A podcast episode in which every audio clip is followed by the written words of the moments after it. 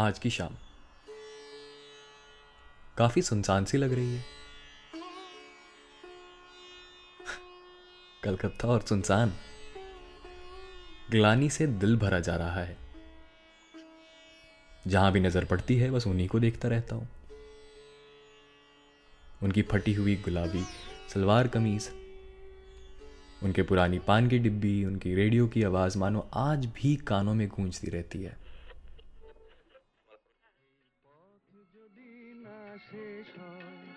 তবে কেমন হতো তুমি বলো তো যদি পৃথিবীটা স্বপ্নের দেশ হয় তবে কেমন হতো তুমি বলো তো তুমি বলো এই পথ যদি না শেষ बस एक दिन তবে কেমন হতো তুমি नहीं বলো তো बस एक पल मानो सारे हालातों को बदल देती है লা লা লা লা कहानियों के अंजाम ही बदल जाते हैं बस इन पलों के लिए आज की कहानी भी कुछ ऐसी ही है ये कहानी है हमारी प्यारी खाला की কোন রাখালে ওই ঘর ছাড়া বাসিতে সবুজে नमस्कार गूंज के एक नए अध्याय में आपका स्वागत है हमारे आज के नाटक का नाम है खाला ছাড়া বাসিতে সবুজে ওই দোল দোল হাসিতে মন আমার মিশে গেলে বেশ হয়।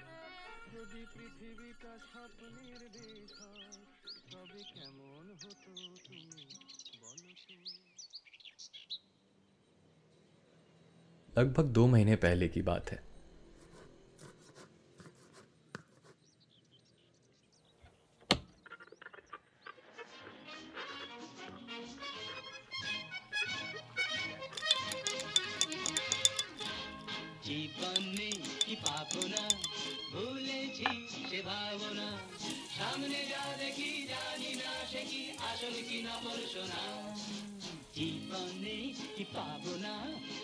ভুলেছি সে ভাবনা সামনে যা দেখি জানি না সে কি दादा बूदी जल्दी उठिए सात बज गए हैं ओह खाला पाँच मिनट तो हो यार ओए रूपा जल्दी उठ स्कूल नहीं जाना क्या नहीं जाना कल जाऊंगी ना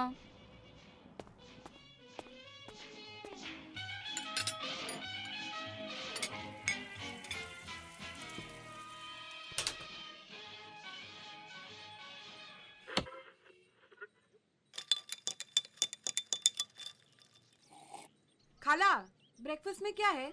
क्लिनिक में पेशेंट्स होंगे खाना जल्दी लगा दो खाला। भिंडी तो काफ़ी मस्त लग रही है। फिर से भिंडी मुझे आइसक्रीम चाहिए। इसीलिए बोलता हूँ इतना ऑर्डर मत किया करो बाहर से। वाओ ब्लेम गेम फिर से शुरू कर दिया तुमने। दादा बोदी जल्दी खा लीजिए काफ़ी लेट हो जाएगा। खाना कभी ढंग का बना लिया करेंगे तो ज़रूर खा लेंगे ना? खाला आप इसको लेकर जाइए बस आती ही होगी। ओए रूपा चल।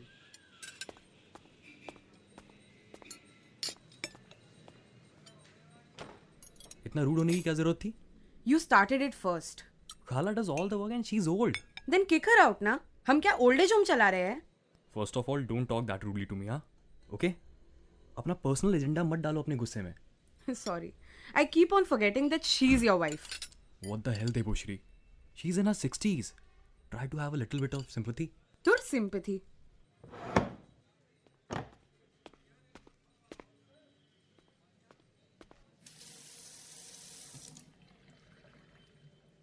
I'll meet you in the evening. And Deboshri, sorry, I was a bit rude.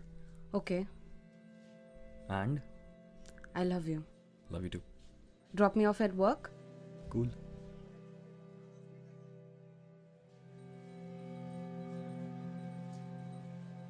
हमारे घर में ऐसे छोटे मोटे झगड़े होते ही रहते थे पर यह तो कहना ही पड़ेगा कि खाला के बिना यह मकान घर नहीं बनता सुबह सुबह उठना, सबके लिए नाश्ता बनाना, घर के सारे काम करना।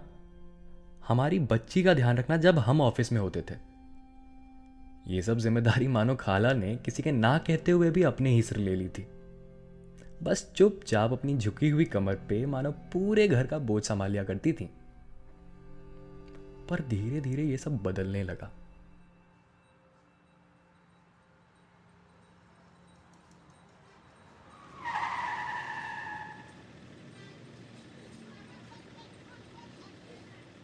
दादा शूशाई करते रहेंगे या पैसे भी देंगे? दो सेकंड दो सेकंड हाँ। गर्मी काफ़ी बढ़ रही है ना? संभल के जनाब। अपने काम से काम रखो।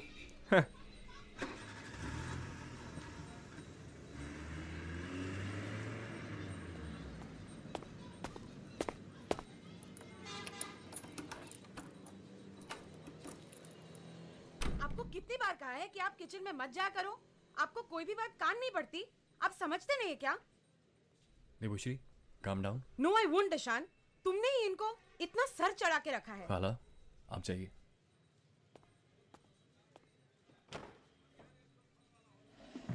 I can't stay like this she stays और I stay calm down Devshree please no Ishaan बहुत हो गया।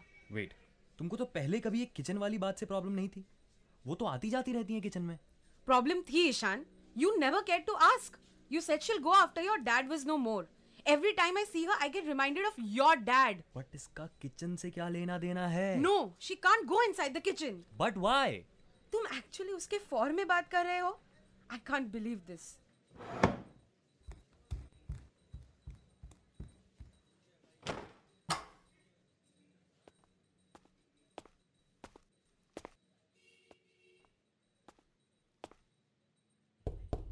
Debashree मुझे अकेला छोड़ दो। प्लीज़ ईशान।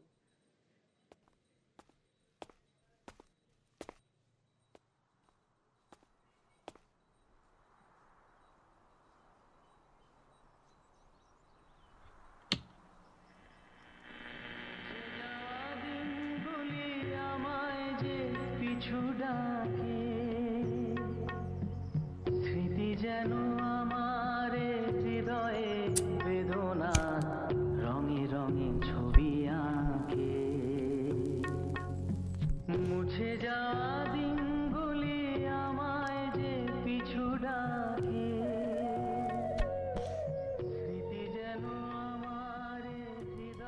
ये झगड़े हर दिन मानो बढ़ते ही जाते और धीरे धीरे देबुश्री ने खाला पे हज़ारों पाबंदियाँ लगा दी। खाला ना किचन में जा सकती, ना पूजा घर में। वो हमारे बेटी को भी उससे दूर रखती। मुझे ये पता था कि देबुश्री के दिल में खाला के प्रति कुछ अनकही कड़वाहट तो मौजूद थी। पर वो धीरे धीरे ये जहर उगलने लगी थी। और इस जहर के कारण मानो इस परिवार इस घर का नींव तहस नहस होने लगा। खाला हमारे बीच तो रहती थी हमारे साथ खाती सोती पर धीरे धीरे वो एक बिन बुलाए मेहमान समान ठहर गई।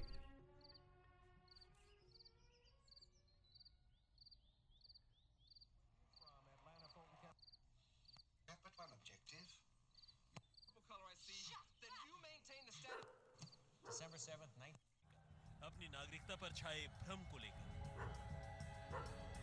उसको ये डर सता रहा है कि क्या नागरिकता कानून यानी सीएए के लागू होने से उसकी नागरिकता पर आँच आएगी? क्या एनआरसी लागू हुआ तो उस... मुझे रात को टीवी पे न्यूज़ देखने की आदत है। घर पे लेट पहुँचता हूँ और अपने लिए भी टाइम बस रात को ही निकाल पाता हूँ। पर उस रात, मानो ना आँखों में नींद थी, न दिल में चैन, घर के हालात हर रोज बिगड़ते ही जा रहे थे। देवोश्री का गुस्सा और मेरे घमंड के जद्दोजहद ने मानो पूरे घर में एक अनकही तनाव का माहौल बना के रखा था और हमारे बीच सारे झगड़े खाला के ही विषय पर होते रहते। मैं अपने उसूलों पर डटा रहता और देवोश्री अपने नफरत पर।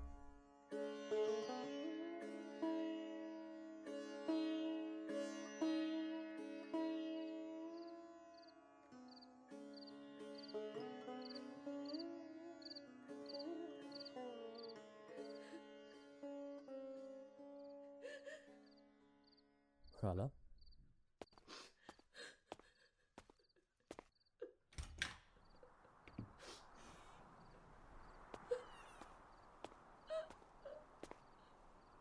खाला आप रो क्यों रही हैं?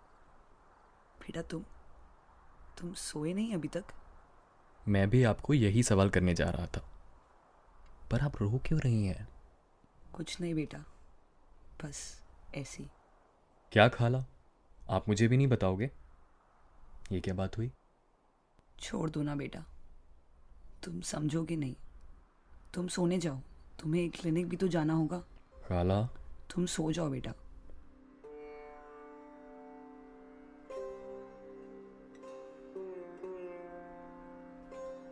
जिन लोगों को हम अपना कहते हैं जिनके साथ हम खाते पीते उठते बैठते हैं जिनके साथ हमने अपने जीवन के बहुत से हसीन पल बिताए होते हैं।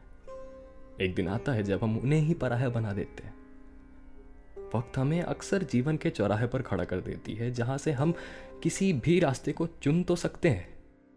लेकिन हमारे उस फैसले का बोझ हमें ज़िंदगी भर ढोना पड़ता है।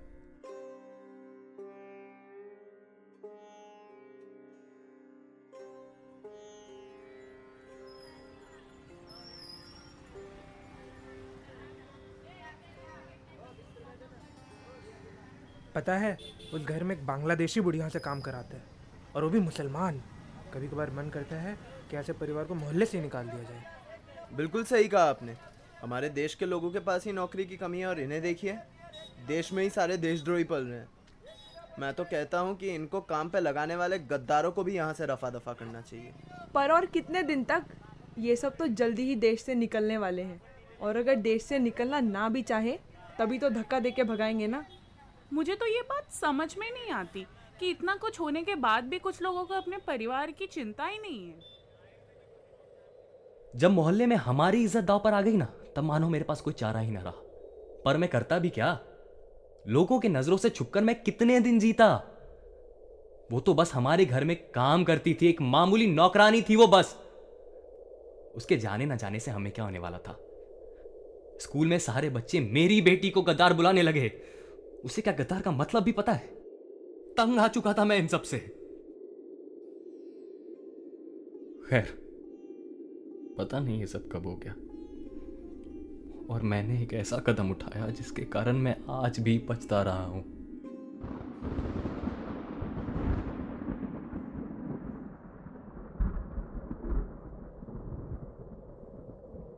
खाला आपसे कुछ बात करनी थी। क्या हुआ बेटा? बताओ। मोहल्ले में काफ़ी बातें हो रही हैं हमारे परिवार के बारे में। मैं समझती हूँ। नहीं खाला आप नहीं समझ रही हैं। पता है बेटा मैं उस दिन क्यों रो रही थी? खाला क्यों आप बातों को बढ़ा रही हैं? जब से अपने परिवार से बिछड़ गई दूसरों में अपने परिवार को ढूंढती फिरती रही।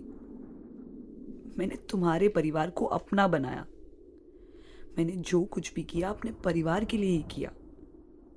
और तुम तुम जो कुछ भी करोगे, अपने परिवार के लिए ही करोगे। बस अंतर यही है कि मेरे लिए तुम सभी मेरे परिवार थे। और तुम्हारे लिए तुम्हारे लिए परिवार सिर्फ़ तुम्हारी बीवी और बेटी ही रही। खैर, मैं अब चलती हूँ। ख्याल रखना।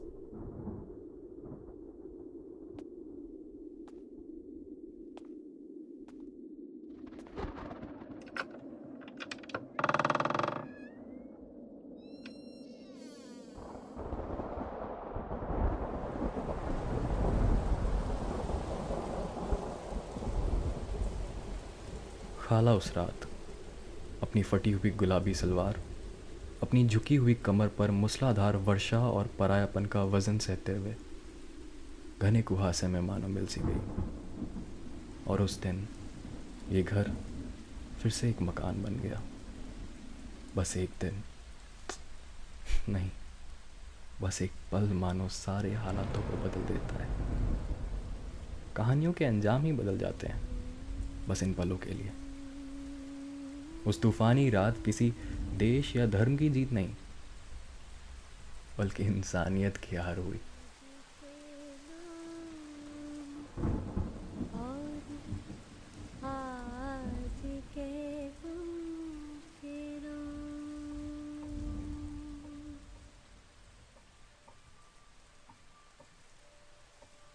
आज का गम के है ज़िंदगी के भरे गुलसिता से खफा जर्द पत्तों का बन।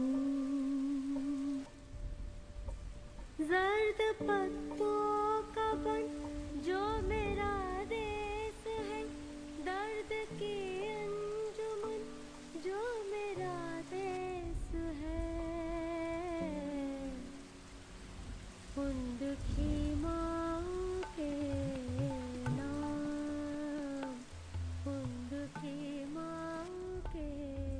खाला, इस नाटक के लेखक और निर्देशक रोहितेंद्र चैटर्जी वॉइस आर्टिस्ट स्नेहा अग्रवाल, अंशुमन राय, राहुल चौधरी, अन्वेषा किल्लर, सुमन राय, शोमोना भौमिक, रोहितेंद्र चैटर्जी और Nidhi Chauhan.